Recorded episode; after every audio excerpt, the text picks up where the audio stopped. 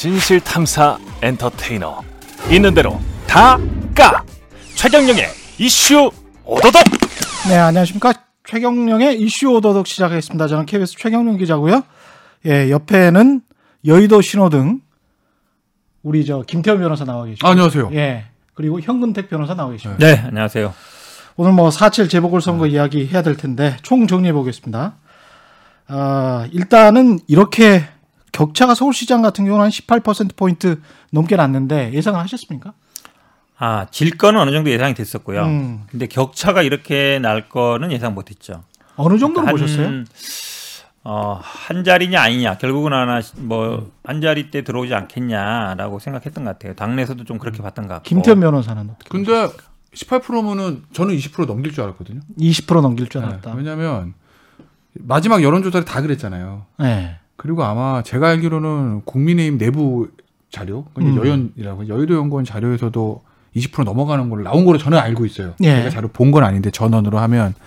근데 왜냐면 막판으로 갈수록 뭐 조직도 결집을 하고 민주당 음. 입장에서 뭐 네거티브도 심하고 하긴 했지만 대세를 돌리기는 좀 힘들었고 음. 전혀 여론조사가 추세가 주는 추세가 아니었거든요. 예. 그래서 저는 마지막 여론조사 정도 그대로 나오지 않을까 그랬는데 프로는 마지막에 좀 줄었죠. 음. 예. 그 마지막에 그래도 한 2, 3% 정도 한 20% 기준으로 하면 2, 3% 줄은 건 그래도 뭐 오세훈 후보에 대한 뭐 네거티브 영향도 좀 있었을 것 같고 음. 나름대로 민주당의 강력한 조직이 좀 동원하면 어느 정도 4, 5% 정도는 가져올 수는 있거든요. 네. 뭐 그런 것들이 좀 작용하지 않았나 싶은데 뭐 대세에는 지장이 없죠. 18%면 그건 22%건 뭐. 그렇죠. 네. 근데 또 자치구별로 보면 예. 일- 서초 강남 송파가 굉장히 좀 투표율이 높았고 그렇죠. 예. 그다음에 금천구 중랑구 강북구처럼 낮았죠. 음. 낮았죠. 근데 사실은 이게 이제 빈부격차가 좀 심한 지역구들이란 말입니다. 자치구들이란 말입니다. 이런 거를 보면은 민주당의 정통적 지지층들 중에서 일부는 아예 투표를 안 했다 이렇게 볼 수도 있는 거 아니에요? 그러니까 그럴 수도 있는데 네. 2018년 지방선거 있죠. 음. 2018년 지방선거 때도 사실 그런 점들이 있었죠. 네. 국민의힘의 그 당시 자유한국당이죠. 전통적 네. 지지층들이 아이고 가면 뭐 합니까? 어차피 지는 거 하고 그렇죠. 안 하는 것들이 있는데 예. 근데 이제 민주당에서 페인을 어떻게 분석한지 모르겠는데 음. 페인을 분석하는데 우리 전통적 지지층이 안 왔어. 이거를 제1번 패인 놓잖아요. 내년 대선 또 져요. 맞습니다. 예. 투표할 그- 이유라는 게 중요한 거거든요. 네, 그- 그러니까 왜 졌다고 강남? 서초 네. 이분들은 투표할 이유가 분명히 있죠. 음. 뭐 재산세, 종부세, 어 이거 좀 낮춰야 되겠다. 네. 그다음에 뭐 재개발, 재, 재, 특히 재건축 해야 되겠다. 이런 어떤 이해관계가 있는 건데 지금 말하는 이제 민주당의 전통 지지층들은 투표할 이유가 딱히 없는 거예요. 예를 네. 들어 민주당을 그동안 밀어줘서 내 삶이 뭐 바뀌었나, 아니 우리한테 뭐 도움이 됐나 이거에 대해서 큰 이제 어찌 보면 실망감이 있는 거죠. 그러니까 단순히 상대방이 안 되게 하기 위해서 투표를 해주세요. 그거는 이제 쉽지 않은 거거든요. 예. 내가 투표할 이유를 스스로 찾아야 되는 것이지. 예. 그럼 선거 저도 사실은 또 당에 여러 번 얘기했습니다만 이 조직 선거, 뭐 지인 찾기 이런 선거로 선거를 이기기 쉽지 않아요. 뒤집기가 음. 결국은 큰 프레임, 큰 틀. 우리가 뭐 공중전 얘기도 하지만 공중전도 중요하지만 공중전을 할 만한 내용이 있어야 되는 거든요. 예. 어, 뭐 비행기에서 하늘에서 비행기 저 폭탄을 떨어뜨려 해도 폭탄이 있어야 되잖아요. 예. 폭탄 거리가 있어야 된단 말이죠. 근데 지상전을 위주로 하자 결국은 지인 찾기 하고 뭐 조직 동원하자 그러는데 저는 뭐 그거 자체도 일단 말이 안 된다고 보고 예. 그 다음에 공중전을 하려고 해도 할 만한 어떤 무기가 없다라는 음. 게뭐 정책이든 공약이든. 그렇죠. 예. 네. 이걸 좀 보셔야 될 거예요. 선거는 질 수도 있어요. 음. 그리고 민주당이 사실 2016 총선부터 지금 5, 4년째 모든 전, 전국단 선거를 이겼는데 이제 사실 질 때도 한 번 됐거든요. 그렇죠. 예, 그러니까 예. 지는 건 중요한 게 아닌데 문제는 표차와 과정이에요. 그렇습니다. 그러니까 지는 예. 과정 중에 민주당에서 안 좋았던 게 너무 많이 나와서 동시다발적으로 맞습니다. 청와대, 예. 청와대, 정부면 정부, 당이면 당, 그죠? 음. 그리고 결과도 보면 단순히 서울시장을 넘겨줬다가 문제가 아니라 표차가 18% 예. 이게 문제가 아니라 모든 구 자치구 다 졌거든요. 그렇죠. 그럼 이게 총선이었다고 하면 서울을 국민의힘이 전 지역 석권했다는 거라고요. 그렇죠. 그 후보들 개인기 좀 빼면 예. 이건 어떻게 보면 MB 바람이 불었을 때 2008년 총선이라나 아니면 그때 언제죠? 2000 노무현 정부 열린우리당 때 있었던 지방선거 오세훈 시장 당선. 그때부터 더 안 좋은 결과거든요. 2005년인가? 음. 그렇죠. 2005년이나 2006년인가? 2005년 지방선거가 2006년이겠다. 2006년. 예. 2006년 지방선거나 2008년 총선보다도 더 안 좋은 결과라고요. 음. 숫자가 보면. 예. 근데 이거를 민주당에서 제대로 아셔야 될 건데 음. 냉정해 보시자고요. 지난 총선 때 국민의힘이 또 강남 3구랑 용산 빼는 거 다 졌죠. 예. 서울 지역 국민의힘이랑 미- 당시 이제 미래통합당이랑 이름 하도 바꿔가지고 미래통합당이랑 민주당 표차가 얼마인지 아세요? 표차는 한 10% 칠- 정도. 10% 어. 아니에요. 7%예요. 제가 네. 아. 7%밖에 안 졌어요. 예. 그런데 어쨌든 다 2, 3%씩 지는 데도 있고 그러니까 전 지역을 넘겨준 거죠. 그랬습니다. 이게 18%라는 거예요. 예. 근데 사실 냉정하게 생각해 보면 어떤 의미에서 민주당이 지난 총선 때도 어떻게 보면 저도 이상하지 않은 선거였거든요. 그걸 왜 그렇더라고요. 그러냐면 예. 왜 그럼 보세요. 예. 지금 이번에 터졌던 가장 큰 이슈 부동산 이슈. 예. 부동산 작년에도 안 좋았습니다.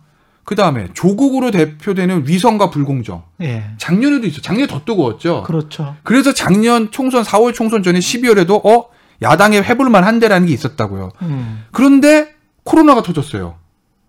정부에 힘이 실릴 수밖에 없습니다. 예. 더군다나 미래통합당은 황교안 대표 김영호 공관위원장입니다. 아. 수많은 똥볼을 찾죠. 그러니 플레이어가 완전히 네, 다르네. 완전 다르죠. 네. 그러니 당시에는 부동산이건 불공정 공정이건 중도층이나 야권에서 제기하는 문재인 정부에다 문제가 있었음에도 불구하고 예. 외부에서 코로나, 적진에서 황교안, 김영호 투톱, 이 똥볼, 예? 그냥 뭐 꼴대도 뭐 하늘로 차는 거야 막. 예. 예? 이것 때문에 이겨버린 거거든요. 거기에 취한 거죠. 착시 효과. 그래서 180억을 가지고 야 민심이 우리를 택했어라고 1년 동안 자만한 거예요. 그 문제를 고칠 생각을 안 하고 자기들의 과오 때문 과오는 보지 못하고 보지 못한 거죠. 그러네. 그러니까 냉정하게 작년에 네. 코로나랑 야당의 똥볼 때문에 이긴 건데 야, 야 부, 무슨 부동산 180이잖아. 조국 180이잖아. 뭐 해야 되지? 검찰 개혁, 조국 수호 1년 이거 하다 보낸 거예요. 음.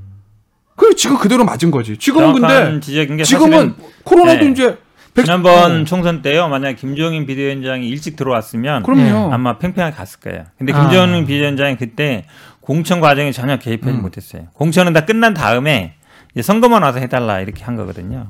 그러니까 사실은 근데 이번은 모든 과정에 관여했죠. 그러니까 아마 가장 큰 이유는 물론 여러 가지 뭐 불공정 문제 여러 가지 있지만 그 미래통합당이라 하려 그러네. 국민의힘이 약간 아 중도로 일단 포지션을 가져온 거예요. 그 중도로 보이게 또 김정일 위원장이 그렇죠. 만들었어요. 그렇죠. 그렇게 만들고 예. 뭐, 뭐 광주 차지한 것도 있고 뭐 기본소득도 정강에 넣고 그 다음에 사실은 계속 튀어나왔는데 이번에 된 후보들이 보면은 음. 아주 그러니까 뭐 보수적인 이미지보다는 약간 중도적인 이미지가 있던 사람들이 원래 그렇습니다. 예. 음, 그게 예. 결국 어찌 보면 먹힌 거거든요. 음. 예. 근데 민주당은 사실은 그 정도의 어떤 변화나 혁신이나 이걸 만들지 못한 거예요, 결국은. 음. 그래서 그런 부분들이, 그러니까 김종인 비대위원장의 전략, 결국 음. 중도 쪽으로 옮겨가야 되고, 우리 김태현 변호사도 항상 그 얘기해요. 선거, 예. 서- 특히 수도권 선거 같은 경우에는 음. 중도 쪽으로 가야 된다. 항상 그 얘기를 하는데, 거기에 오세훈 후보가 딱 부합한 거예요. 음. 그러니까 결국 나경원 후보하고 경선할 때도 여론조사에 이긴 게 그래서 이긴 거고, 음. 그 다음에 이제 당 후보가 되다 보니까 이제 결국은 이제 김종인 비대위원장이 계속 안철수를 깎아내리면서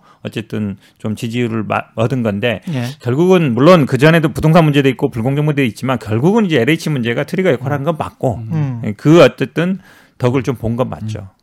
근데 이런 상황에서 오늘 아침 방송에 최경영의 최강 시사는 아닙니다만은 다른 방송사 방송에서 김종민 최고위원이 나와서 5% 포인트 차로 질 줄 알았다 이런 이야기를 했거든요. 저는 오늘 아침 방송에서 저는 17% 포인트를 이야기를 했어요. 거의 근접했죠. 근데 청년 세대랄지 그 사람들의 목소리를 이렇게 못 듣고 있나 그런 생각을 제가 했어요. 최고위원이 5% 포인트 차로 질 줄 알았다. 오늘 아침에 나와서. 그리고 언론 탓을 한 겁니다.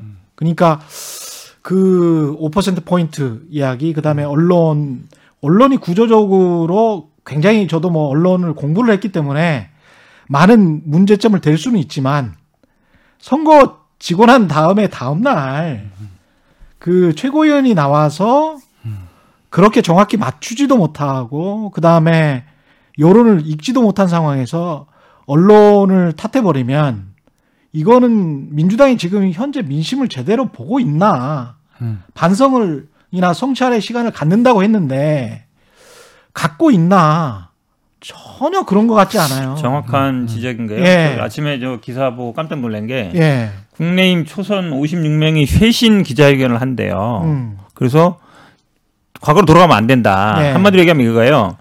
아 우리가 잘해서 이긴 게 아니라 민주당이 못해서 문재인 정부에 대한 심판 때문에 이긴 거기 때문에 이대로 그냥 그대로 가면 안 되고 혁신해야 된다. 그래서 지도부를 뽑아도 젊은 사람들 그러니까 뭐 40대나 이런 이런 사람들을 지도부로 세워야 된다. 이런 얘기가 나오는 거예요. 사실 네. 이 얘기는 민주당에서 나와야 되는 얘기예요. 음. 민주당 초선 의원들이 이대로 안 된다. 그래서 지도부를 다시 만들고 쇄신해야 된다. 이번에 참패했지만 우리가 다음에 어 내년에 어쨌든 이기려면은 바꿔야 된다. 이 얘기 나오는데 근데 국민의힘에서 먼저 국민의힘에서 나왔어요. 나온 거예요. 그 저는 그래서 이거 보고 아 국민의힘이 확실히 변했다. 여기 보면 영남당으로 돌아가면 안 된다. 그 다음에 과거로 회귀하면 안 된다. 이 얘기를 하고 있어요. 예. 이거는 확실하게 변한 거예요. 그러니까 음. 결국은 어, 김종인 비대위원장 효과라고 보는데 이길 수 있다는 자신감이 들었고 우리가 내년 대선을 위해서는 이렇게 해야 된다.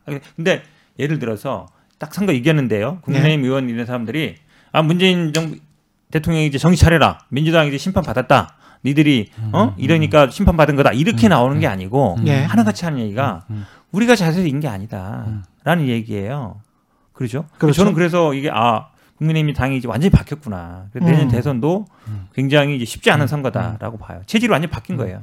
게다가 세대별 투표에서도 보면 그렇죠. 40대를 빼면 전부 국민의힘을 지지를 하고 있거든요. 40대 남자랑 성별까지는 20대 여자 빼고 그렇죠. 전 연령 전 형들. 예. 이 20대 여자에 관해서는 좀 다른 이야기를 제가 아주 아주 통찰이 깊은 KBS 문화부 기자인데 송영국 기자의 페이스북을 보고 제가 깜짝 놀랐어요. 뭐라고 분석을 해놨냐면 20대 여성 같은 경우에 제3 후보를 15.1% 음. 했는데. 아, 이게 다른 곳 같은 경우는 국민의힘을 지지하는 이제 고령층 같은 경우는 70%가 넘죠. 음. 유독 제3 후보를 지지하는 곳이 20대 남성은 거의 2%밖에 안 되고 네. 20대 여성만 15%가 넘어요. 이거는 어느 연령대와 비교해도 압도적이다. 이게 이제 허경영 후보를 지지한 거는 분명히 아닐 거란 말이죠. 아, 그렇죠. 당연하죠. 20대 여성이면 네. 그렇다면 이게 20대 여성이 가지고 있는 어떤 성별 차이에 관한 음. 어떤 그 감수성 이걸 지금 여도 야도 음. 읽고 있지 못한 게 아닌가. 아, 뭐 그럴 수 있죠. 어. 그 공감대, 민생 플러스 어떤 음. 불안감, 여성으로서의 불안감도 또 분명히 있는 것이고 특히 이번 선거 같은 경우는 이제 성추행 사건으로 그렇죠. 말미암은 음, 그렇죠. 거잖아요. 음.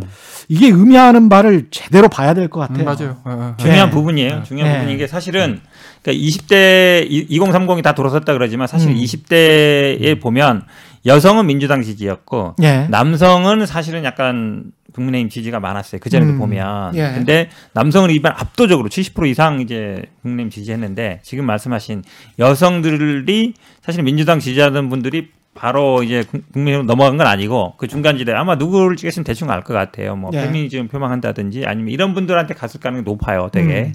근데 그러니까 그렇 그러니까 확 넘어가지 못하겠다. 국민의힘 우리 그렇다고 해서 약간 왜냐하면 20대에서는 남성 여성이 약간 이해관계가 약간 다른 경우가 있어요. 이해관계라고 해서 세상 그렇죠. 그렇죠. 달라요. 예, 예. 그러다 보니까.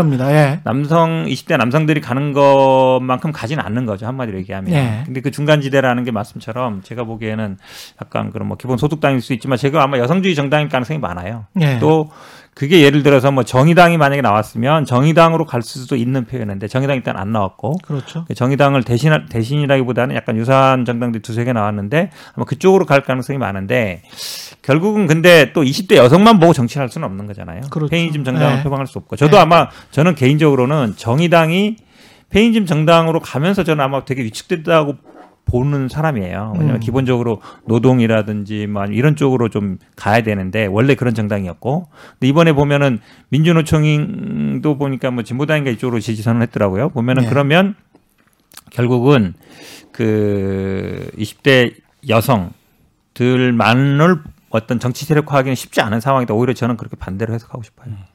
어떻게 보십니까? 2030이요? 2000 2020년 총선 때는 보니까 20 세대가 네. 56%를 지지를 했더라고요 민주당을. 예, 예. 근데 지금은 거의 정반대 상황이 나온 건데 네. 이거 어떻게 해석해야 뭐 되는지. 이런 거죠. 그러니까 예. 우리가 2030의 그 표심을 읽어야 되는데 음.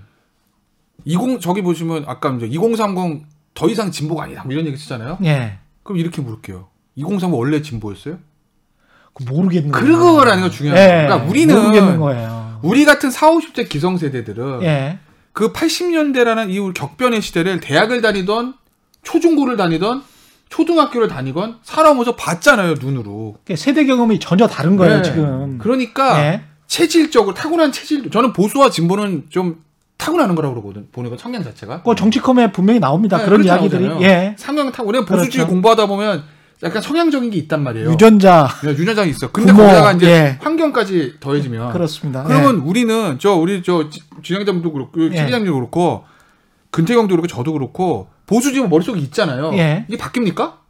안 바뀌어요. 그렇죠. 예. 저 죽을 때까지 안 바뀔 거예요. 저는 세대로서 가지고 있는 보수적인 아, 그럼요. 그런 전거 20, 말씀하시는 거예요. 20대부터 예. 보수였고 죽을 때까지 보수일 거예요. 예. 안 바뀐다고요. 예. 그러니까 가치 지향적인 거야. 선거를 할 때도 저는 국민님 아 뭐 물론 어찌 예. 찍게 된 예. 형은 정치를 우리가 둘이 정치를 안 해도 예. 민주당 찍고 국민은 찍게 된다고요. 어떤 예. 상황이라도. 음. 근데 지금 20대들은 가치 지향적인 거죠. 보수가 뭐고 진보가 뭔데? 중요한 건 누가 내 생활에 도움을 주느냐야. 그렇죠. 야, 누가 내 지갑에 돈 많이 채워줄 거야? 누가 나 밤거리 안전하게 다니게 할 거야? 박수 친다 밖에서 지금 난리 났어 지금. 어? 누가 지금 나 취직 맞아요. 이거거든요. 맞아요. 근데 맞아요. 현 정부 보시자고요. 그냥 네. 내가 20대예요. 예. 지금 취직 준비하고 있어요. 예. 깝깝하지. 나 지금 깝깝하게 이러고 공부를 하는데 예. 대통령이 제일 사랑했던 민정수석이라는 자는 예. 온갖 깨끗한 척다 하더니 음. 딸 의대 의사만 되려고 전화를 쳤어. 어? 뭐 일각에서 조국 수호 검찰 개혁 하는데 판결문 봐봐. 음. 스펙 일곱 가지 다 위조해가지고 의사 만들라고 전화를 쳤잖아. 음. 이게 맞아? 나는 오늘도 편의점 알바하러 가야 되는데 이거 음. 나 돈 벌어서 집 살라고 그러는데 집값은 너무 많이 올랐어. 근데 세금만 올린다네? 야 세금 올리면 집주인들이 임대료 더 올리지 않겠어? 당장 현실. 당장 나 어떡할 네. 건데 이거에 대한 답을 민주당이 전혀 못 주고 김종민 최고위원처럼 법사위원이시잖아요. 예. 조국 수호 검찰개혁, 조국 수호 검찰개혁 1년 하다가 5%를 질줄 알았는데요? 여론이, 언론이 이상한데요? 이론의 답이 나오나고요. 이, 이거는 정말 방향을 뼈- 잘뼈 아픈 맞춰봤어요. 예. 얘기예요. 왜냐하면 예. 그러니까 우리 세대가 이해하기 힘들었던 게 지난번 이제 남북 단일팀 만들 때 음. 그 그것도 선수 선발. 공정. 그렇죠. 아, 그때 딱 놀랐어요. 왜냐하면 네. 우리는 단일팀 그러면 아 통일 민족은 같이. 하나다. 예. 그래서 어쨌든 가야 돼. 어쨌든 단일팀 만드는 게 중요해. 예. 그리고 선발 과정은 뭐 그렇게 중요한 거야 이렇게 음. 생각했는데 어, 이걸로 엄청나게 문제가 커졌단 말이에요. 그렇죠. 그 다음에 지난번 그 인천국제공항 정규직 할 때도 음. 어, 우리는 기본적으로 아, 비정규직 정규직화 좋은 거야. 음. 해야 돼. 음. 어디서든 해야 돼. 먼저 하는 거 좋은 거야. 라고 다 생각하고 있었는데 예. 어 그럼 우리한테는 왜 그 그 사람들만 시켜주고 그럼 우리한테 기회가 줄어드는 거 아니야? 음. 이런 얘기 지금 이제 조국 장관 얘기도 했지만 예. 결국은 이제 공정의 문제, 결국은 어, 문재인 정부가 가장 냈던 게 공정과 정의 문제잖아요. 근데 공정과 정의 문제가 결국은 공평한가, 예. 정의로운가 예. 이 문제가 아, 과거처럼 단순히 어떤 거대 담론으로 통일이라든지 음. 정기직화라든지 그걸로 이제 해결이 안 되는 거예요. 그러니까 그 절차적인 문제, 과정의 문제를 따져야 된다. 근데 그 부분에 좀 제가 보기에도 그- 민주당이 좀 소홀히 했던 건 맞는 것 제가 같아요. 매일 많이 하는 얘기인데 예. 마키아벨리 보면 예. 기본이냐 정치가. 거기 음. 면 그런 얘기 있잖아요. 마키아벨리가 전화 대중은요 내 아버지 죽인 사람은 용서해도 내 지갑 털어간 사람 용서 못하면 이게 나오잖아요. 지금도 유효하다는 거야. 예. 이게 이제 미국에서는 stupid is economy가 되는 거고 예. 지금도 마찬 이 경제의 문제, 부동산의 문제 이거를 민주당이 해결을 못하면 예. 지금 민주당 보니까 무슨 뭐 어저께도 뭐 언론 탓 무슨 뭐 뭐죠 저 무슨 뭐 다스뵈이던가 거기 가지고 예. 여당 의원 셋이 앉아가지고 김어준 씨가 아 뭐 언론이 야당 선거운동 가지고 있습니다가 고민정이 앞에서 맞아요 맞아요 뭐 이러고 있는데 음. 그 인식을 가지고선 대선도 이길 수가 없다. 이 왜냐면 180석을 가지고 있기 때문에 그렇죠. 답을 내줘야 되는 거거든요. 맞습니다. 180석 야당 탓을 어떻게 해? 180석인데. 제가 저 민주당에게 야당 좀 이야기를 좀 해주고 싶은 게 음. 경제와 관련해서 가난한 사람들은 이 통장에 돈이 없는 것이 굉장히 싫은 거예요. 굉장히 불만이고 시- 싫은 그렇죠. 겁니다. 예. 부자인 사람들은 통장에 돈이 있는 게 싫은 거예요. 잘 생각하셔야 아, 돼요. 되게 중요한 네. 얘기다. 통장에 돈이 있다는 거는 돈을 굴릴 데가 없다는 거예요. 어, 되게 부자들 입장에서는. 어. 부자들은 제가 그 이 사실 MBA하고 쭉 이렇게 경제쇼 하면서 계속 느끼는 게 뭐냐면 돈을 굴리는 것, 수익률이 높은 거를 끊임없이 돈은 찾아갑니다.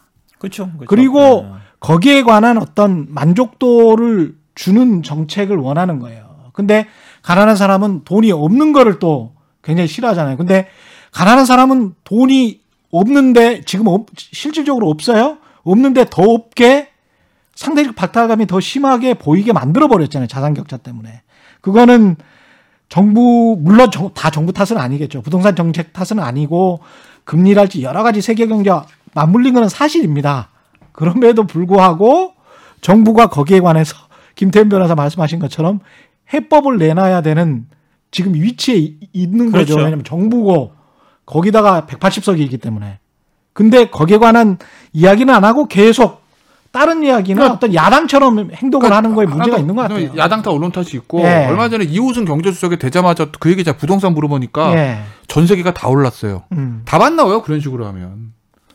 아 전 세계 다 올랐는데요. 예. 금리 때문에 그런데요. 음. 전 정부 때문에 그런데요. 이렇게 해서는 답이 안 나오지. 제가 봐도 네. 최근에 가장 이슈가 됐던 말이 결국 벼락거지란 말이에요. 2030 입장에서는. 예. 뭐 일단 LTV 낮춰놨기 때문에 집을 살 수 없단 말이에요. 현금이 음. 없으면. 예. 그럼 이미 산 40대, 50대 집 가진 사람들은 올라서 돈 버는데 우리는 그런 기회조차 안 준다. 음. 어, 또왜 집도 못 사게 하느냐. 결국은 현금이 없으면 못 사게 됐으니까. 예. 그런 부분들이 커다고요. 근데 저는 지금 말씀하신 것처럼 음. 사실은 둘 다 만족시키긴 쉽지 않아요. 음. 왜냐하면 돈 가진 사람 돈 굴릴 때도 찾고 없는 사람 채우기 쉽지 않다. 예. 그렇다면 민주당 입장에서는 없는 사람, 민생. 그걸 과연 우리가 민주당 지지했을 때 우리한테 뭐가 도움이 되느냐? 음. 결국 먹고 사는데 민생에 도움이 되게끔 만들어 줘야 된다. 저는 예. 거기에 일단 포커스를 맞추는 게 맞다라고 봐요. 물론 경제도 살려야 되겠지만. 근데 이게 정말 그 어, 상치가 되는 게 투기 세력을 잡는 거하고 부동산 가격을 하락 안정화시키는 거하고 같이 가면 좋은데 투기 세력을 잡았다고 해도 부동산 가격이 하락 안정화되지는 않습니다. 쉽죠. 그렇죠. 거시경제적인 그렇죠. 측면에서 보면. 그렇죠. 근데 그거를 민주당이나 정부가 이해를 해야 돼요. 예. 근데 김현미 장관부터 지금까지 음. 레토릭으로 계속 나오는 거는 투기 세력 부동산 정패 청산이거든요. 음. 그거는 지금 경제를 잘 이해하지 못하고 있다는 거예요. 음. 두 개가 이렇게 같이 가지가 않아요. 투기 세력을 음. 잡는다고 하더라도 이 부동산 가격은 상승할 수도 있고 하락할 수도 있습니다. 그 정확한 지적이 뭐냐면 예. 어, 대한민국 존경합니다. 아니 아니, 대한민국에 그럼 집 가진 사람이 거의 투기 세력이에요. 예. 왜 그러냐면 예. 뭘- 대부분의 집을 사는 사람들이 자기 돈으로 사는 사람 몇- 많지 않아요. 예. 대부분 보면 전세 살다가 전세를 끼고 산단 말이죠. 예. 레버리지 투자를 하는 거예요. 음. 근데 레버리지 투, 투자라기보다 레버리지로 집 사면 만약에 투기다 그러면 제가 보기에 아마 여기 집 가진 사람들 다 투기 세력이죠. 그렇죠. 그, 그게 구분이 안 예. 돼. 그리고 구분이 안. 우리나라 예. 기본 자산의 한 80%, 7, 80% 정도가 아파트이기 때문에 부동산이기 때문에 음. 개인들의 입장에서는 그렇죠. 그러니까 한채 정도나 아니면 예를 들어서 뭐 부득이하게 뭐 지방에 두 채 정도 하는 거는 어느 정도 용인을 해줘야 돼요. 근데 음. 그거를 뭐 집 사는 것 자체를 뭐 못하게 한다든지 막 이러면 그 30대, 20대 이런 분들이 굉장히 뭐 불만이 가질 수밖에 없는 이 상황이죠. 민주당의 정책 중에서 제가 경제쇼를 하면서도 한 2년 전부터 다른 거는 모르겠는데 양도세는 인하해서 그래서 물꼬를 터주고 공급량을 기존 주택의 공급량을 늘리면 그렇게 되면 가격 하락 요인이 될 수 있다라고 누차 이야기를 했거든요. 제가 한 오프닝에서 세 번 정도 지적을 했어요. 근데 안 하더라고. 그 모순적인 게 그거죠. 아, 저는 임대 네. 임대 사업자의 그 혜택은 안 없앴단 말이에요. 그렇죠. 오히려 임대 사업자 양도세는 네. 오히려 중과를 하고 네. 나머지 이제 다 2주택자나 3주택자들은 음. 했어야 되는데 사실 임대주택 갖고 있는 사람들이 100만 채도 넘잖아요. 자, 그렇죠. 이 사람들은 그냥 여전히 그 양도세 혜택을 받게 돼 있는 거예요. 안 내놓는 거죠, 저- 오히려. 저- 반대로 돼 있는 거예요. 예. 최 기자님이 하신 그 말 있잖아요. 예.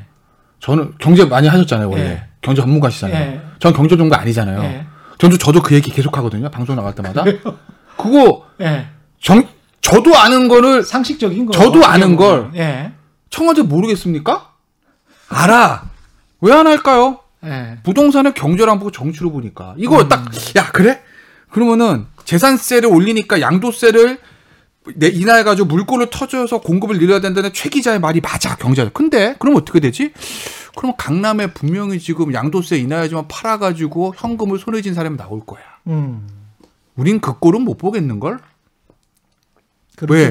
우리 핵심 예. 지지층 입장에서 야, 니들 그럼 저 강남에 아파트 있는 사람들 지금 저저 아파트 팔아가지고 니들 때문에 돈 벌었잖아. 나 배 아픈데? 그렇죠. 예. 부동산의 정치를 보니까 안 풀리는 거예요. 이 답은 나도 아는 걸 왜 국토부 장관이랑 모르겠냐고. 다 알지. 근데 못해. 왜? 예. 정치를 보니까. 예. 예. 꼭 정치로 보는 건 아니고요. 그러니까 에이, 똑같은 논쟁이 맞다고요. 똑같은 논쟁이 사실은 뭔데? 노무현 대통령 네? 후반에도 있었어요. 아, 그때도 그때도 그러고 어쨌든 보니까. 똑같이 한 거예요. 예. 그러니까 어, 수요를 억제시키고 규제를 강화하고 규제 강화에는 뭐 보유세와 양도세를 강화해서 찾겠다 음. 했는데 그때도 안 됐잖아요, 사실은. 근데 그거를 이제 다시 안 됐던 그때도 실패했는데 다시 해서 이제 어찌 보면 뭐 폭망한 거죠. 아니, 하여간 요즘은 저 예. 음. 김수현 정책실장 책 썼다면서요, 옛날에. 예. 거기 보면 그런 얘기 나오잖아. 부동산 정치다. 맞아요. 예. 쉽게 얘기하면 음. 자산이 많은 부동산 많은 사람 우리 표 안 되고 음. 없는 사람 우리 표 된다. 이게 나온다면서요. 음. 그거랑 연결시켜 보면 답 나오는 거 아니야? 부동산 정치로 보니까 이 모양이지. 경제로 봐야지. 빨리. 정책실장 가셔야 될 것. 같은데? 되게 넘어가요, 넘어가. 이 자리를 저희한테 넘겨주시고 예. 우리가 알아서 진행할 테니까 예. 저 청와대 가시는 거 어떨까 싶어요. 시기를 놓쳤습니다. 아, 민주당 그렇구나. 같은 경우는 어. 아니 제 민주당 말씀드리는 건데 민주당 같은 경우는 지금 한 1년 정도 남아서 지금 제가 한 2년 전에 말씀드렸던 모든 정책에 관한 팔러스 믹스를 하라는 거였거든요. 결국 은 정책 혼합을 해야 된다. 아. 예. 그거 그 시기를 놓쳐버렸기 때문에 어떻게 수습할지에 관한 이야기를 잠깐만 좀 정리를 해주시고 그 다음에 대선 예, 예, 예. 이야기를 하시죠. 예, 어떻게 정리를 저도 사실은 어떻게 선거 수습을 해야? 당, 예. 어, 뭐, 선거 하시는 분들한테 여러 가지 얘기했어요. 음. 아니, 왜 윤리감찰단을 만들어서 뭐 하냐. 빨리 문- 투기한 의원들 뭐 제명을 시키든지 뭐, 뭐, 다음권 정지라도 해야 되지. 그 다음에, 아니, 경찰 수사 이거 너무 지지부진해. 한달 동안 이거 뭐 하는 거 하나도 없다. 이거 뭐냐. 그리고 이제 그 재산 등록도 아니 실거래가로 해야지 무슨 뭐 지금 핵심적인 거 안 건들고 있잖아요. 실거래가로 하고 그다음에 고지거부 이런 거 없애버리자. 예. 뭐 이런 얘기들 뭐 수없이 했는데 음. 선거 때도 마찬가지고. 근데 잘 예. 안 통하더라고요. 그러니까 그 결국은 아, 중요한 게 뭔지는 다 알아요. 예. 뭘 해야 되는지 알죠. 음. 근데 이제 그게 안 되고 있는 구조가 문제인 거죠. 지금 아까 음. 말씀처럼 아침에 라디오 나온 게 것처럼. 그러니까 지금도 혁신에 나오는 거 어제 보면은 뭐, 뭐, 그냥 뭐, 저- 원내대표를 먼저 뽑아가지고 그 사람이 비대위 역할에서 뭐 전당대회 하고 그 다음에 뭐 하자고 하는 거는 제가 보기에 아직 정신 못 차린 거예요. 그냥 일정대로 하자는 얘기거든요. 음. 어, 저는 말씀드렸잖아요. 아까 지금 국민의힘에서 오히려 초선 56명이 쇄신해가지고 지금 과거로 돌아가면 안 된다. 젊은 사람이 당대표 해야 된다 나오는데 민주당은 지금 오히려 뭐 비대위 하면 이해찬 대표 얘기 나온단 말이죠. 또 과거로 돌아가는 거거든요. 오히려 네. 40대, 30대 이런 사람들이 전면에 서고 그런 사람들한테 당의 리더십을 심어줘서 바꿔야 된다. 요게 나와야 되는데 네. 초선 중심으로 그 얘기가 안 나오는 거예요. 이게 저는 뭐 힘이 없기 때문에 뭐 제가 얘기해봐야 상관없는데 예. 우리 당내 초선의 음. 3, 40대 의원들이 우리가 이제 당을 이끌겠다. 음. 라고 치고 나와야 돼요. 그래야 우리 당- 민주당의 미래가 있습니다. 그렇지 않으면 제가 보기엔 미래 없어요. 민주당을 향한 고언 마지막으로 해주시고 그 다음에 윤석열과 대선 이야기로 넘어가 볼까요? 하나 만화한 게 안 할 거니까. 예. 하나 말한 게안 할 거니까. 그리고 부동산과 이거는요 답이 없어요. 예. 절대 1년 동안 못 받고 왜냐 음, 자기 도그마에 갇혀서 그래. 음, 예를 들어 아까 LH 수사 예, 결국 좀 경찰 지지부진하잖아요. 예. 검찰 손을 빌려야 되거든요. 음, 그럼 못해요. 3년이나 한 게 조국 수호 검찰 개혁이라며. 검찰 손 못 빌려요. 음. 자기 도그마에 갇혀서. 그러네. 그러니까 LH 수사한테 지지부진 할 거예요. 그거는 안 돼. 어차피 한 방법이 있어. 아유 안 안 돼. 방법이 있어. 국수본부장을 국수본부장을 네. 검찰 출신 특수 아, 그것도 못 시켜. 아, 어떻게 돼. 시키겠어. 아, 바꾸면 돼. 아, 못 시켜 못 시켜. 왜냐면 경찰 출신으로 해서는 절대로 아니, 근데 한볼명 가지고 수사기관 되는 것도. 아니고. 그 사람 바꾸면 돼. 자, 답 드릴까? 한동훈 대로다가 시켜. 할 수 있어? 못 하잖아. 한동훈 그만두고 가야 돼. 안 그만두지. 못 검찰에. 계속 있겠지. 한동훈 대로다 특검 아니, 일단 아이, 검찰 부담 출신에 못 그만둔. 사람은 음. 그다음 부동산 본인들이 해온 게 있어요. 못 바꿔요. 네. 공공주도 어쩌고 저쩌고요. 네. 안 잡힙니다. 아시잖아요. 정책을 완전히 바꿔줘야 되는데 음. 내가 이거 해온 게 더군다나 문재인 대통령이 원래 바꾸는 스타일이 아니잖아요. 원래 그래? 원래 본인이 일단 그뭐 좋게 말하면 일관성, 네. 나쁘게 말하면 고집이잖아요. 네. 예? 표현의 차이는 있을 수 있지만 예, 딜레마에 분명히 빠져 부- 있습니다. 빠져서 네. 못 바꿔요 지금. 그럼 네. 지금 확 바꾸면 4년 동안 자기 부정이에요.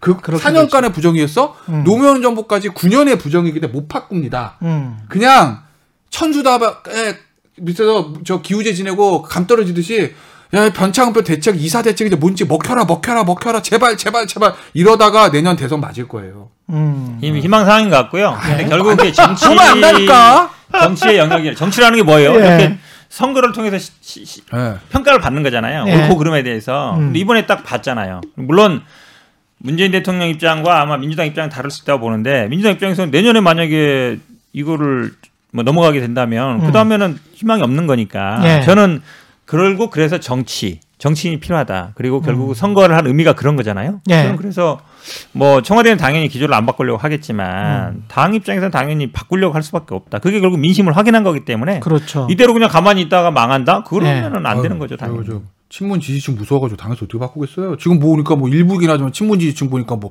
뭐그저 그 커뮤니티에 그런 글도 올라면 20대 투표권 주면 안 된다고. 그럼 안 되죠, 그러니까. 자꾸 이간질 시키지 말고. 이간질이 아니라 예. 당이 몰락하는 과정을 내가 여- 예. 우리 또 지켜봐서 그래. 일, 일부겠죠. 근데 네. 그 사람들이 이제 만약에 주류라면 그건 큰 문제고. 그러니까 그 목소리가 커지고 막 그러면 의원들이 목소리를 못 내면은 그러니까 네. 형, 형 얘기 맞는데 지금 민주당의 구조가 청와대를 향해서 목소리를 낼 수 있는 구조라는 거야. 예를 들어서 음. 박근혜 전 대통령 때도 아주 할 얘기 많은데 지금 오늘 두 시간 합시다 그냥. 예. 네. 그래도 좋아요. 저기 예. 시간 많아. 예. 어쨌든 신났네 아주. 아, 신났지. 나 이겨본 게 지금 2016년 사를 몇 번이야 지금 내가. 예. 예? 오전 4패 1승. 예. 제가 예. 저 입당원서 낸- 지금 지금 아니, 당원 아닌데 입당원서 본인이, 본인이 출마도 안 했으면 왜 이렇게 신났어? 거기 당원도 아니잖아 지금. 한때 당원이었잖아. 한때. 어. 핵심 당원이었잖아. 네, 핵심 아, 당원. 마음은 항상 있는 거 알면서 왜 그래요? 예. 어쨌든. 예. 예. 다 당원인지 알잖아요. 근데 예. 어쨌든 근데 됐지? 박근혜 전 대통령 때는 음. 그래도 김무성이라는 사람, 또 김유승민이라는 사람, 예. KY라고 해서 비박이라는 세력이 있었어요. 맨날 레이저 맞고 깨갱을 하긴 했지만 그래서 얘기는 하려고 그랬다고. 결국 안 되지. 레이저 맞으니까. 그러네. 예. 근데 지금은 문재인 대통령도 고언을 할 수 있는 비문이나 세력 자체가 없잖아요. 다시 갇혀, 없지, 뭐가 있어. 갇혀 있잖아요. 그게 문제인 참 거라고. 그게 그 지금 누가 그럼 누가 청와대 네. 향해서 자 정책 기조 바꿔야 될 겁니다 말할 수 있는 누구 있어요? 아무도 그때는 음. 야, 그래도 김무성 유승민이 가서 얘기하면 안 될까? 레이저 맞고 깨갱을 하더라도 음. 그리고 김무성을 따르는 유승민을 따르는 세력들이 있었잖아요 확실히. 예? 그래 도장 들고 튀기도 했고 뭐 어쨌든 뭐가 있었는데 지금은 예. 예. 아, 아, 본인은 도장 들고 튕기라 도장은 당사 있었다고 예, 합니다. 예. 어쨌든 어쨌든 근데 예. 지금은 좋아 청와대에 대해서 막 고언할 수 있는 누가 있냐고 생각나세요? 나 없는데 아무도 생각나는 사람이 이게 나오겠지 뭐. 뼈저린 지금 나오겠잖아. 뭐. 구조 자체가 안 된다고 민주당의 가장 큰 문제가 제가 계속 얘기했던 거 누가 있어? 그러니까 당내 당 쇄신이 먼저인 것 같아요. 그러니까 당 그게 쇄신이. 먼저 당 돼야. 왜냐면 예. 그 힘으로 결국은 예. 어느 정도 이제 만들어가는 것이지 한 개인이 할 수 있는 건 아니에요. 그 당시 예- 정확한 것처럼 그렇게 했던 사람들은 어느 정도 세력이 있는 사람들이 있단 있었잖아요. 말이에요. 예. 근데 그 힘으로 하는 거잖아요. 그러니까 저는 결국은 당에서 좀 뭐 계속 얘기하는데 우리 당 초선 3, 40대들이 예. 지금 나와야 된다. 우리가 음. 당을 이끌겠다고 나와야 된다. 지금이 아주 아주 딱 그럴 때거든요. 근데 이거 못 나오면 제가 보기에 밀려요. 제가 봤을 때는 네. 한 사람 있어. 누구? 박용진.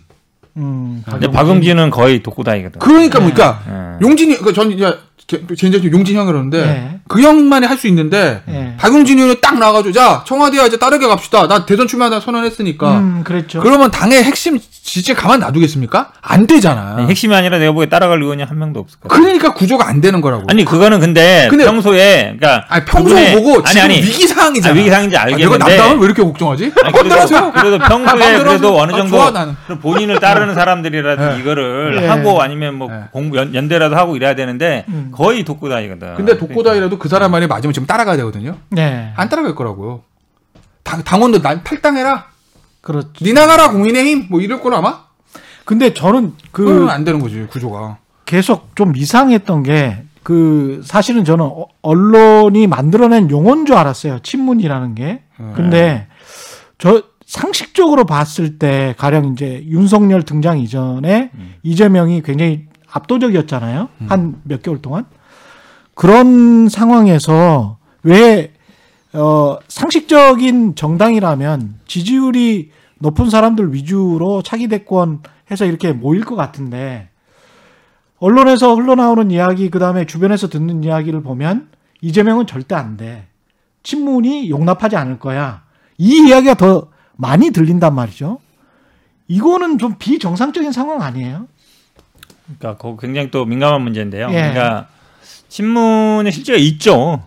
있죠. 예. 왜냐하면 의원들 중에서 우리가 뭐 부엉이 모임 그다음에 민주주의 사전용 모임 하시는 분들 우리 음. 대충 알잖아요. 누가 주도하는지도 알고 그러니까 구원도 있는 거예요. 어찌 보면 전해철 의원 같은 경우는 있다. 그렇죠. 예. 이재명 의원 뭐 지사와의 뭐 경선 대립 과정도 있었고 그게 결국은 뭐, 뭐 고소고발까지 막 가고 그랬으니까. 음. 근데 그 문제는 제가 보기에 핵 풀어야 돼요. 그러니까 마치 문제는 어떤 질병이 걸리거나 아팠을 때는 그거를 드러내 가지고 음. 병을 드러내서 그거를 해결해야지 그 말 아무도 어, 안 해. 없는 거다. 예. 없기 때문에 그냥 그러면 이제 수술을 안 하는 거거든요. 예. 드러내는 게 아니고 제가 처음으로 질문한 것 같아. 봐요. 제가 처음으로 이것도 이렇게 뭐랄까요 유튜브 방송 포함해서 예. 이게 상식적인 게 아닌가 저는 상식적인 질문이라고 보거든요. 왜냐하면 지지율이 높으면 당연히 당의 국회의원들도 그 사람 중심으로 모이는 게 이제까지 정치권의 경제는. 경제는 잘 아시는데 정치는 잘 모르시는 것 같아요. 정치는 몰라요. 권력 네. 싸움이잖아요. 결국은 네. 당내에서의 세력 권력 싸움이에요. 우리 이 국민의힘 보세요. 예. 친이 친박이 사실은 같은 당이 아니에요. 거의 아, 그렇습니까? 서로 뭐 공천하고 그러면서 네. 서로 뭐 엄청 했잖아요. 물론 친문이나 비문이 뭐 그 정도는 아니지만 예전에 이제 어쨌든 국민의당 쪽으로 거의 나갔기 때문에 그 당시는 음. 엄청 치열했지만 그래도 어 친문이냐 아니냐 세력은 분명히 있죠. 예. 그 중심에 사람도 있고 예. 세력도 있고 국회의원들도 있기 명단이 딱 있기 때문에 근데 그 문제는 저는 일단 이것도 오픈시켜서 맞아요. 오픈시켜서 해결해야지 뭐 없는 거니까 말자. 우리는 다 한 팀이다. 이걸로는 절대 해결 안 돼요. 그래서 아마 이재명 기자 같은 경우에도 굉장히 이제 공을 들이고 있다고 하지만 사실은 그것도 그냥 1대1 관계예요. 1대1로 푸는 건데 1대1로 풀어서 해결될 문제가 아니에요. 제가 보기에는. 세력 대 세력 문제이기 때문에 어 뭐 정치 토론을 하든 아니면 사실은 우리 국회에서 여기 토론을 하는 것보다요. 그런 사람들과의 모임 예를 들어서 이재명과 뭐 전해철이 만났다든지 음. 예. 꼭뭐 이런 걸 해결하기 위해서 아니라 장관들 지사라도 만날 수 있는 거잖아요. 네. 그러는 게 훨씬 더 의미가 있는 거예요. 정치적으로는. 이게 제가 기업으로 설명을 드리자면 기업 같은 경우에 항상 돈을 벌어주는 어떤 현금 cash cow. 창출 예, 예. cash cow라는 게 있어요. 예, 예. 그런 사업이 있습니다. 그런 product 제품이 있는데 그게 조금 성숙 단계에 접어들면 예. 무조건 스타라고 해서 새롭게 뭐 라면을 끊임없이 우리가 개발하지 않습니까? 그렇죠. 새로운 라면, 새로운 뭐 수타면 이런 거를 개발을 해요. 근데 스- 그런 거 스타를 개발을 하지 않으면 그러면 그 기업은 꺾입니다. 망하는 거죠. 성장을 못 해요. 그렇죠. 그리고 난 다음에 점유율이 떨어지거든요. 전 정당도 똑같다고 봐요. 이 캐시카우가 친문 지지 세력이 핵심층이었다고 보자고요. 25에서 뭐 30%라고 생각을 해요. 근데 그렇게만 가면 그 기업은 어, 어떤 특정 기업 가령 농심되는 거예요. 농심은 현금 많지만 농심은 성장성이 없습니다. 주식하는 분들이 그 얘기를 많이 해요. 예. 왜냐면 국민은행이 예전에 보면은 막 랭킹 음. 메디 안에 들었어요. 작년에 국민은행 은행권 엄청 돈 벌었잖아요. 음. 근데 은행 보고 뭐 주도주 성장주를 안 하잖아요. 그렇죠. 은행 왜냐면 이제 뭐 이 온라인으로 다 들어, 들어오면서 예. 어찌 보면 이제 뭐 카카오뱅크 이런 게 다 잠식할 거다. 그 음. 있는 지점도 막 없애고 있잖아요. 예. 근데 뭐 우리 배터리라든지 아니면 뭐뭐 전기 자동차라든지 그런 거는 어찌 보면 어 풍력이란 정- 이런 것들은 어 장래성이 있잖아요. 그러니까 미래 보고 투자하는 미래 보고. 가는 거죠. 저는 뭐 정치도 비슷하다고 봐요. 예. 왜냐하면 지금 말씀처럼 지금 180석 있는 거 아무 의미 없어요. 음. 국민들한테 희망을 보이지 못하면 음. 그냥 주지 않는 거죠. 그냥 어찌 보면 옛날에 뭐 포항제철이나 이렇게 되듯이 그렇게 되는 거예요. 그러니까 거대한 공룡이 오히려 죽기도 더 쉬운 거죠. 그런 것 같습니다. 예. 근데 그래서 이제 스타가 필요한데 그래서 김종인 위원장 정말 일타 강사 같아요. 일타 강사 괜찮네 같은데 일타 강사. 예. 일타 강사 같은데 별의 순간이라는 게 결국은 그 스타거든요. 그 스타를 찾아낸 것 같은 거예요. 예. 김종인 위원장 느낌에는 그게 이제 윤석열인가 이렇게 그래서 서로가 뭔가 접점을 찾는 그 어떤 과정이 있을 것 같은데 어떻게 예상을 하세요? 어, 떤 식으로 윤석열 총장은 등장을 할까? 자연스럽게 어, 저기 네. 그막 막 앞에 어, 막 아니, 난리야. 그 윤석열 얘기 해야 윤석열의- 되는데 네. 선배님 막 자막이 계속 커져 막 예. 그만해 농심 네. 막 이러고. 예. 예? 근데 어쨌든 넘어왔어요. 연결시키잖아. 그래서 아, 자연스러운 다 거. 연결- 아니, 시켜. 아니, 그- 아니, 내가 최근에 뭐라 그랬냐면 뭐, 뭘 아, 뭐라 한번 만나라 네. 만나고 얘기해라 네. 뭐, 뭐 언론에서만 막 이렇게 뭐 측근으로 얘기하지 말고 그리고 누구 만났어요 최근에 어, 뭐, 만나 뭐. 만나야지 뭘난 개인적으로 얘기하자. 응. 대건 누구 만났어요? 아, 나는 안 나는 어, 어, 나는 어. 그렇게 뭐 측근이라고 얘기 스스로 안 하니까 뭐 어쨌든 예. 자 중요한 건 예. 윤 총장이 이제 야권의 상수가 됐죠. 음. 더 이상 뭘뭐뭐 뭐, 가 궁금하세요, 근데? 아니 네. 언제 어떻게 예. 등장할 거냐. 제 3지대라고 하는 게 이제 정당은 아니니까. 어, 근데 이런 거네요. 예. 보면은 시간이 두 번째예요. 예. 두 개가 있어요. 6월. 예. 6월에 5일은 6월 5일인가? 왜냐면 전당대회가 있잖아요. 국민의힘, 국민의힘. 지도부 개편이 예. 6월 초에 돼요. 그리고 11월에 후보 등 선출을 해야 돼요. 예. 그러면은 어제 이준석이 방송에서 그랬더만 음. 두 번의 기회가 있다. 야권 재편 아니, 과정 버스가 두 번 선다 버스가 두번 선다. 야권 두번 재편 선다. 과정. 아. 그다음에 김종인한테 단일화. 과정 딱. 그거거든요. 네. 맞는 얘기예요. 네. 하나가 앞에 게 6월 야권 재편. 지도부가 선출되면 그 이후에 야권 재편 과정이 있을 거예요. 그죠? 네. 어떤 형태로든.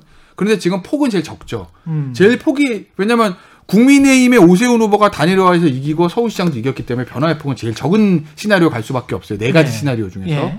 그다음에 11월에 이제 전 전후 야권 단일 두 번인데 제가 봤을 때는 윤 총장은 어떤 형태로도 국민의힘과 함께하는 해야 돼요. 음. 왜냐하면 이번에도 야권 단일화 과정에서도 보셨지만 국민의힘의 민주당도 마찬가지입니다. 그 뿌리와 조직과 자금력과 선거운동 skill이라는 거 어마어마한 거거든요. 잘하든 못하든 간에. 예. 그리고 이번에 어쨌든 국민의힘이 서울시장, 부산시장을 압도적으로 이기면서 뭐 완전히 국민의 선택을 받았다고 할 수는 없지만 음. 최소한 그 탄핵의 그 굴레에서 계속 선거를 지던 거에서는 조금 벗어난 벗어났죠. 거라고요. 예. 그러면 음. 이제는 국민의힘의 간판을 가지고 대선을 가도 돼요. 음. 후보만 좋으면. 예. 그렇기 때문에 현실 정치 세력이 없는 윤 총장 입장에서 보면 어떤 형태로든 국민의힘과 함께하는 건 맞을 거예요. 예. 다만 들어오는 모양새가 굉장히 멋있게 잘 들어와야 되는 거죠.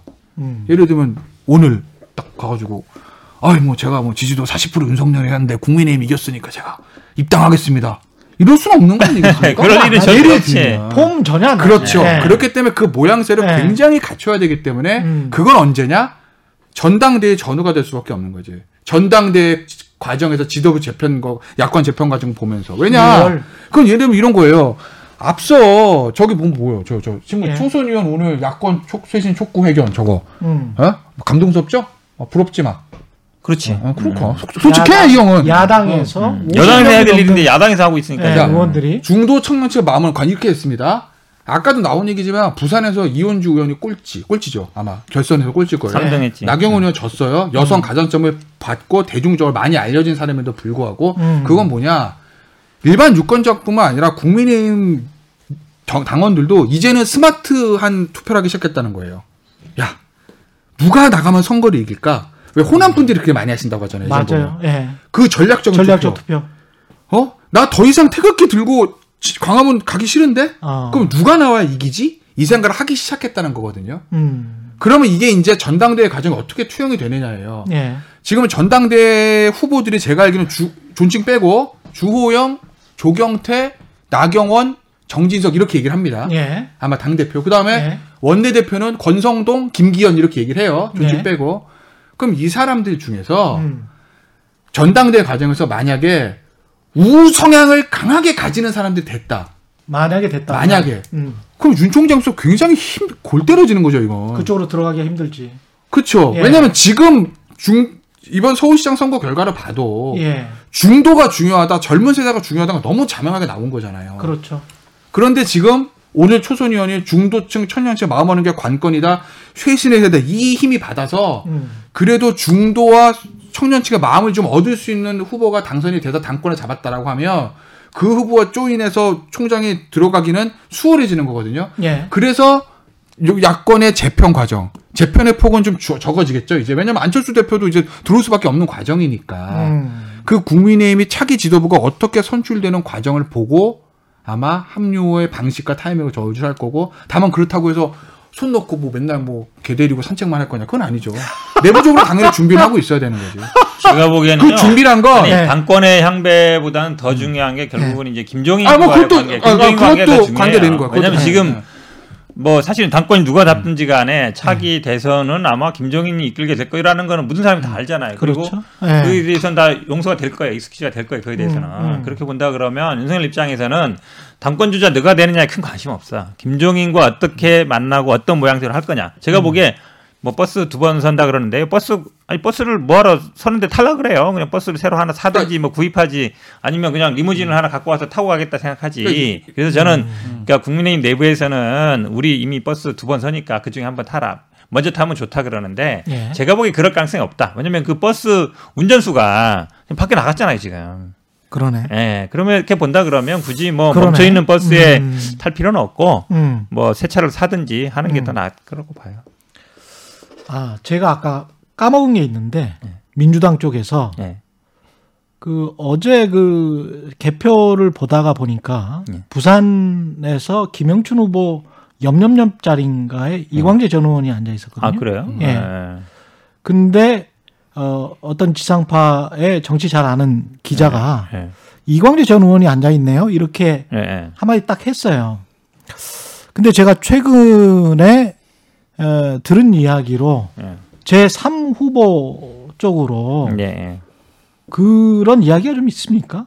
아니 나오고 싶어 하죠 본인은. 그렇습니까? 어쨌든 뭐 좌의정 뭐. 우광재 했으니까. 예. 그리고 그런데 저 개인적인 성향이에요. 개인적인 음. 성향은 지난번에 이분이 원래 이제 여시자 하면서 이제 삼성하고 가까이 지내는 건 뭐 알았는데 어떤 그래서 중도라고 생각을 한다며요. 중도층을 바- 그러니까 끌어올 수 있다. 여시제 그런데 거기가 이제 홍석현도 있었고 그렇죠. 원래 그렇죠? 이광재 의원이 국정상을 실장할 때 삼성이랑 가깝다는 얘기는 있었죠. 아니 그렇죠. 지난번에 예. 지금 사실은 삼성의. 아. 이재용의 제일 큰 딜레마는 뭐냐면 상속세 내는 거예요. 음. 상속세가 지금 어마어마하게 나오는데 어떻게 낼 건가. 음. 근데 그거를 이제 물납을 할 수 있는데 그거를 어떻게 도와주는 법을 하나 법안을 냈더라고요. 네. 그러니까 그건 너무 눈에 보이잖아요. 음. 그러니까 물론 뭐 아니 물론 받았으니까 내는 건데 세금 내는 게 알아서 하겠죠. 방법을 네. 만들겠지. 근데 그것까지 지원하는 법을 낼 정도면 음. 친삼성이 확실한 거죠. 음. 그런 면에서 본다 그러면 중도적인 이미지에서 뭐 지금 어찌 보면 제3의 후보로 음.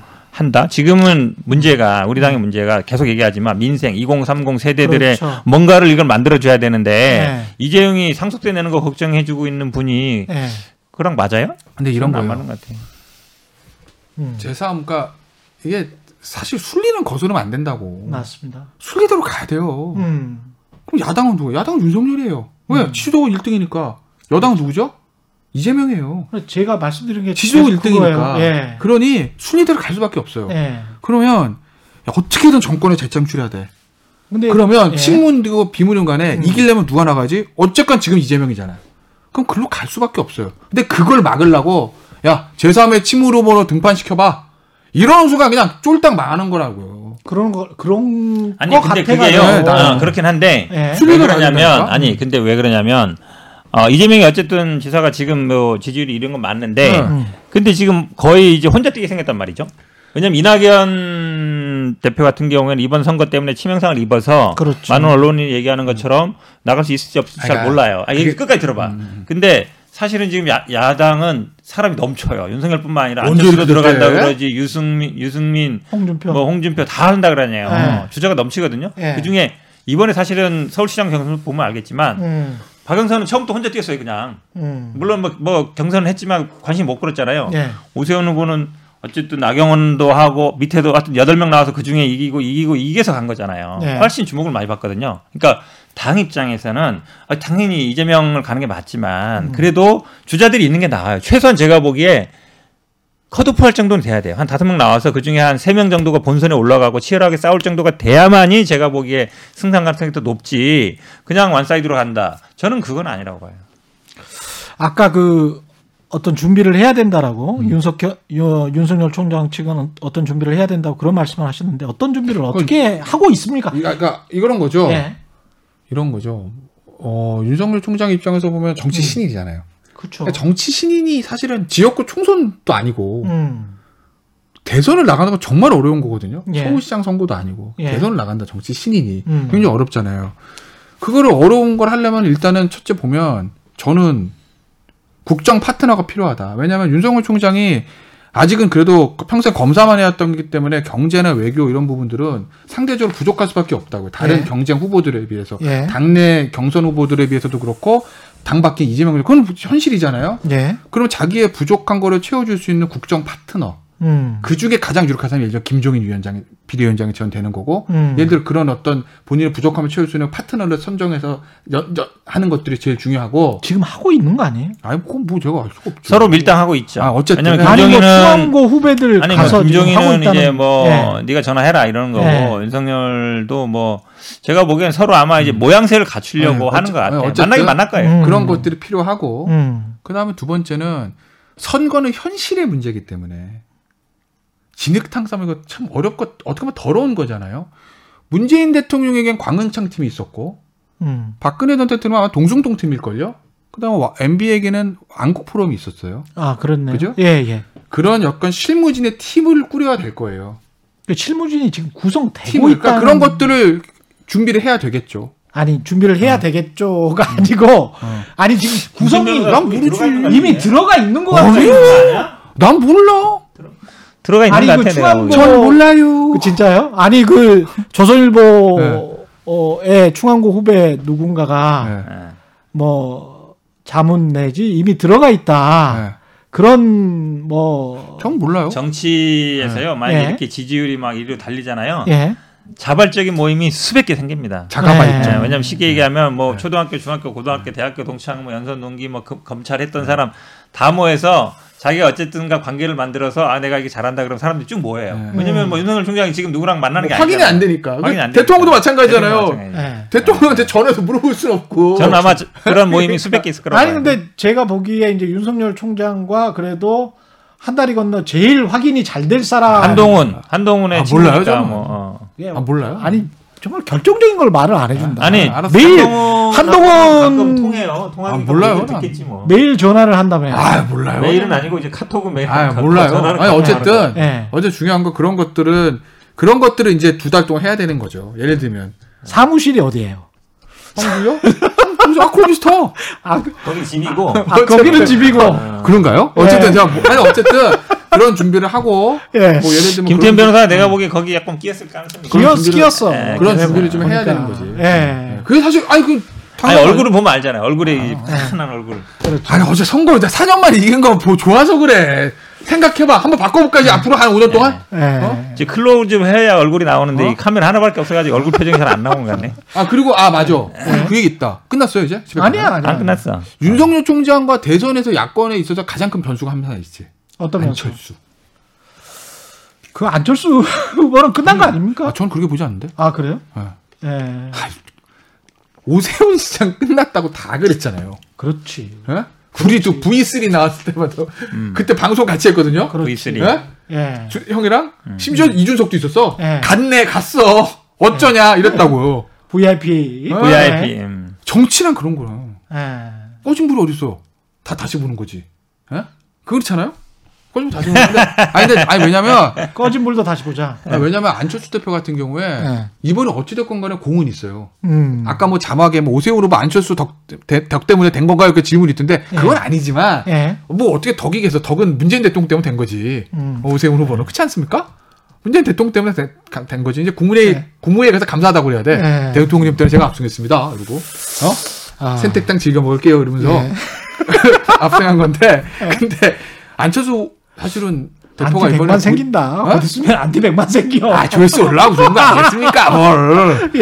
예? 뭐 그런 거지 뭐. 예. 그것도 어쨌든 근데 안철수 후보가 죽지 않았다라고 생각하는 거는 예. 여전히 어떤 이른바 이번 선거에서도 화두가 된 중도의 아. 정치 그게 계속 간다라고 보시는 거네. 아, 그 성향, 그 흐름은 계속 가는 거죠, 지금. 그 전반적인 흐름이. 예. 초선님도 얘기를 했잖아요. 예. 그럼 안철수 대표가 사실 옛날에 뭐 간철수다, 뭐, 열심히 돕자, 뭐 그런 막, 저 민주당에서 만든 그런 것들이 있었는데, 근데 이번에 어찌됐건 간에 본인이 먼저 치고 나오면서 야권의 흥행이 불을 지폈어.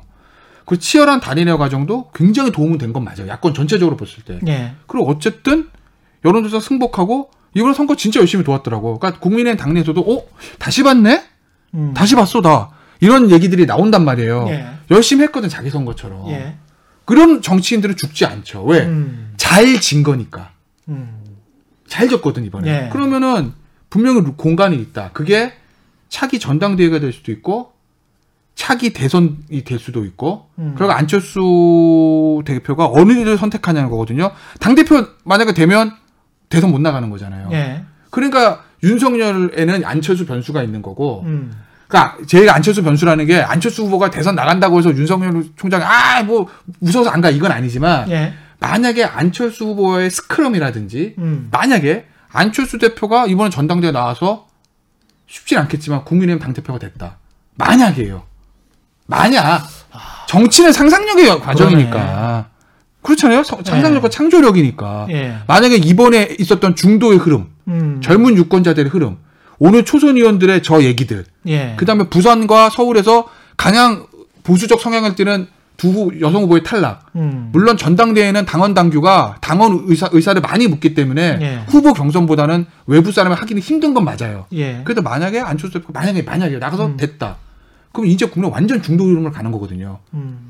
그러면 윤석열 총장이 짜자랑 들어오기가 너무 편해지는 거고 그러네. 그 스크럼이 내년 대선으로 다음 지방선 쫙 가는 건 가는 게 하나 있는. 희망사항인 것 같고. 아, 희망사항이 희망사항 왜 그러냐면 생각도 아, 못해 왜 그러냐면 얘기해. 아, 안철수 대표 같은 경우에는 이- 거의 제가 하나 질문. 예. 거의 제가 얘기할 때 희망사항을 하면 두려운 거야 그게. 아, 그런 그런 것 면도 있죠. 같아요. 근데 그런 왜 같아요. 쉽지 예. 않은 게 예. 쉽지는 않아. 아, 안철수 대표는 들어갈 가능성이 많아요. 어제 모습을 딱 보니까 음. 그. 그, 그 왜냐면 그 예를 들어서 당선자 발표하고 이럴 때 어떻게 어느 자리에 앉아 있고 어떻게 하면 보면 돼요. 음. 사실은 마이크가 안 갈 타임이었는데 원래는 뭐 오세훈 후보 가고 그 다음에 김종인 비대위원장 가는데 어떻게든 자리에 붙어서 사진도 찍으려고 하고 어떻게든 마이크도 잡으려고 하더라고요. 어. 어, 그 말은 뭐냐면 어. 유세 때는 뭐 하얀 옷만 입고 사실은 오세훈 후보나 빨간색 뭐 기호인 건 안 입던데. 그럼 뭐 입을 수가 없지. 옷을 못 다니죠. 예, 그런가? 어쨌든. 전파 못 예, 다- 그렇죠. 그러네, 그렇죠. 그러네. 당이 다르니까. 그렇죠. 예. 어떻게든지 분열을 시키려고 아니, 그게 말이야. 아니라 분열 시키는 게 아니라 어쨌든? 제가 보기 안철수는 들어갈 것 같은데 거기서 뭐 당대표 할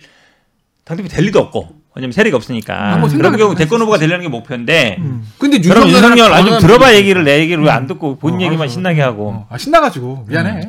근데 윤석열 입장에서는 좀 다르죠. 그래서 저는 아마 윤석열은 10년 전 안철수의 길을 갈 가능성이 많다고 봐요. 안철수는 10년 동안 밖에서 있어 보니까 예. 힘든 거야 이게 이- 인지도는 높고 막 인기는 올라가는데 예. 사실은 뭐 당도 만들어 보기도 하고 깨보기도 하고 뭐 다할 거 다 해봤잖아요. 예. 이제는 정치를 아는 거지. 내가 음. 큰데 들어가서 뭔가를 해야 된다. 음. 10년 동안 배운 거예요. 음. 근데 지금 윤석열이 어찌 보면 비슷한 입장이야. 지지율은 높아. 정치는 안 해봤고. 근데 뭐 보면 될 것 같아. 음. 나가면. 그렇죠. 럼 내가 왜 거기 들어가서 니들을 밑에 숙여? 니들이 내 밑으로 와. 어. 이게 어찌 보면 안철수의 그동안의 생각이었잖아요. 내가 지지율 높은데 내가 왜 그 당에 들어가냐? 니들이 그렇죠, 내 밑에 그렇죠. 들어와야지. 예. 10년 동안 고초를 겪으면서 이제야 드디어 이제 들어가려고 하는 거잖아요. 예. 그러니까 윤석열은 제2 안철수로 음. 길을 갈 가능성이 저는 더 많다고 봐요. 그럼 뭐 뭐야 제일 안 죄송한데. 아니, 이게 수그리고 들어가면 되는데 그게 쉽지 않다는 거지. 지금 말씀하시는 게 왜 이제 수그려? 안 수그리면 어떻게. 보면은 김종인 위원장의 보관 중에서 사자 필승론이 이- 있다고 제가 들었는데 김종인 위원장의 보관인지 아닌지는 모르겠습니다만 제가 이제 여의도 정가에서 들은 소식은 윤석열 국민의힘 후보 그 다음에 친문 후보 그리고 이재명은 탈당하지를 못하는 상황 그러면 뭐 4, 5번지 3, 5번지는 모르겠습니다만은 3이나 4가 나온다면 양자의 대결에서는 무조건 이기고 그리고 3, 4가 나와도 윤석열이 무조건 이긴다. 근데 되게 저는 그게 위험할 수도 있다는 게 음. 일단은 사자는 민주당에 그거를 어떻게 좌지우지할 수 있겠어요? 그거는 본인이 핸들할 수 있는 게 아니잖아요. 그렇죠. 그러니까 안 되고 삼자인데 예. 예를 들어서 김종인 위원장이 윤석열 총장을 잘 잡고 외부에 음. 세력을 키우다가 음. 국민의나 뭐 합당이든지 입당이든지 단일화 이게 아니라 삼자로 따로 치른다는 거면 김종인 위원장 자기 부정이거든요. 그건. 음. 야 당신이 비대위원장 가가지고 1년 동안 국민이 바꿔놓겠다 그러고 바꿔놓고 선, 선거를 승리를 이끌고 나갔어. 에? 이제 임기가 다 됐으니까 음. 다시 돌아오는 게 아니라 음. 외부에서 딴 세력을 말려가지고 야 국민님 니들은 아직 멀었어라고 말하면 자기 부정 아닌가요? 선거 그게- 중반에 중후반에 네, 네. 김종인 위원장이 딴 생각하고 있는 거 아닌가가 아주 중진 의원들한테 나왔었잖아요. 아니, 뭐 나왔어. 그때 이제 예. 안철수 후보의 단일화 과정에서 일종의 보면 약간 그렇죠. 밀당적 성격들이 그렇죠. 있었고 예. 왜냐면 왜냐면 사실은 그 당시 안철수 후보가 되면 음. 안철수 후보를 지원했던 김무성 전 대표라든지 이런 사람들이 힘 목소리가 커지고 음. 그러면 김종인 위원장의 공간이 적어지니까 예. 정치가 목적으로 그런 강력한 그런 어떤 밀당 과정에서 김종인 위원장 특유의 던지기 예. 안 해. 예. 이런 것들이 있을 수는 있겠으나 음. 지금 외부에 나가서 윤석열 총장가 스크럼 전 짤 수 있다고 봅니다. 그 예. 총장한테도 굉장히 주, 도움이 되는 사람인 건 맞아요. 음. 그래서 같이 해서 국민의힘과 같이 하는 건 모를까 또 다른 세력을 꾸려가지고 선거를 만약에 진짜 나간다고 하면 예. 그럼 김종인 위원장은 진짜 자기 부정이 되는 거잖아요. 그럼 국민의힘 김태현 그렇게 변호사가 김종인 위원장을 잘 모르는 것 같아. 김종인 어, 비대위원장이요. 당에 대한 충성도가 높은 사람이 아니에요, 이분이. 왜냐면 그건 민주당 나- 비대위원장도 했지. 네. 어, 그 박근혜 비대위원장도 했지. 비례대표만 이당 저당 다섯 번 한 사람이에요. 그러니까 그러네. 국민의힘 야당을 뭐 끝까지 사랑할 거다. 그거는 내가 보기에 그냥 짝사랑이고 음. 이분은 아니 들어봐. 그러니까 어. 정치 자체를 약간 즐기는 거예요. 사실 오늘 뭐 그럴 수 있죠. 끝난 다음에 나간다 그러잖아요. 일반 네. 정치인들은 안 그래요. 네. 여기도 어쨌든 내가 뭐 지분 찾으려고 하죠. 네. 근데 이, 이분은 어쨌든 뭔가 만들고 좀 잘 안 되는 정당을 살리고 우리가 뭐 M&A에서 뭐 살리듯이 기사 기업 네. 회생 전문가 이런 비슷한 이미지인데 예. 그런 거에 대해서 재미를 느끼는 사람이란 말이죠. 네. 한 당의 어느 진영에 대한 충성도는 내가 보기 없어. 음. 그러면 저도 뭐 사사보다는 삼자 가능성이 있다고 보는데 왜냐면 네. 안철수 역- 얘기를 한 게 사실은 안철수하고 김종이 가까워진 것도 그래서 가까워진 거예요. 음. 박근혜 있고 이쪽에 민주당이 있었는데 제3의 후보 키워볼까 해서 나간 거잖아요. 그리고 네. 만났는데 그때 만나보니까 국회의원 하라고 했는데 안 하고 뭐 이러니까 틀어진 거 아니에요. 그 후에. 네. 근데 결국은 김종인 비대위원장과 윤석열을 만나, 만날 텐데 거기서 아마 어떤 얘기를 할 것인가. 음. 근데 저는 아마 정치를 하되 이렇게 이렇게 조언을 할 것 같아. 근데 그 윤석열을 받을 가능성이 있느냐? 제가 보기에 많지 않아. 왜냐? 윤석열은 검사야. 천상 검사지 정치인 예. 아니거든. 예. 정치도 해본 사람이 하고 하는데 예. 그러면 제가 보기에 말씀처럼 김종인 비대위원장의 손을 잡지 않으면 음. 윤석열은 혼자 하기 어렵죠. 그럼 들어가는 방법밖에 없어요. 그죠. 예, 예. BGM 하나 깔아주시면 안 돼요? 예. 뭐. 노영심의 희망사항 뭐. 에, 정리 정리하고 밥 깔아, 먹어 합시다. 깔아. 배고프네. 깔아. 예. 어. 마지막으로 예. 대선 이제 뭐 시, 스타트 됐습니다. 예. 2022년 3월 9일인가요? 예. 스타트 됐는데 첫 번째 병목점은 뭐가 될것 저는 같습니다. 앞으로 3개월. 앞으로 3개월. 그러니까 앞으로 3개월은 예. 민주당의 뭔가의 변화, 이 대선을 위해서. 그렇죠. 그거, 그 다음에 예. 국민의힘 같은 경우는 6월 달에 전당대회거든요. 예. 그러면 3개월이면 7월부터 후보 등록이 시작되니까 음. 그러면은 세팅이 끝나요. 야권 재편 과정에서. 그러네. 그럼 차기 지도부 누가 되냐? 윤석열 총장은 누구랑 손잡을 거냐? 음. 어떤 형태로 들어올 거냐? 음. 이게 3개월 동안 다 정리가 되는 거라고. 어느 정도 기본 예. 세팅은. 예. 그리고 민주당도 마찬가지고. 그러니까 음. 지금 차기 3개월에 초기 승부에 누가 음.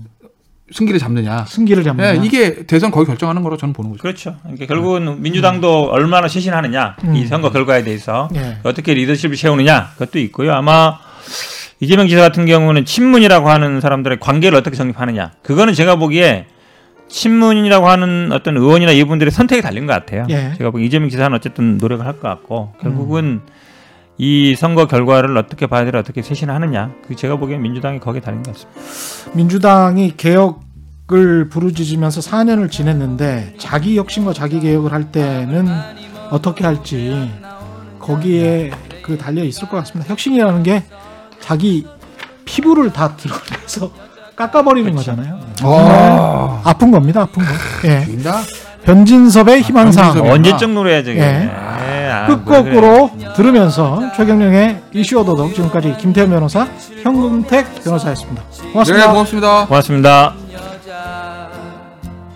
김치볶음밥을 잘 만드는 여자 웃을 때 목젖이 보이는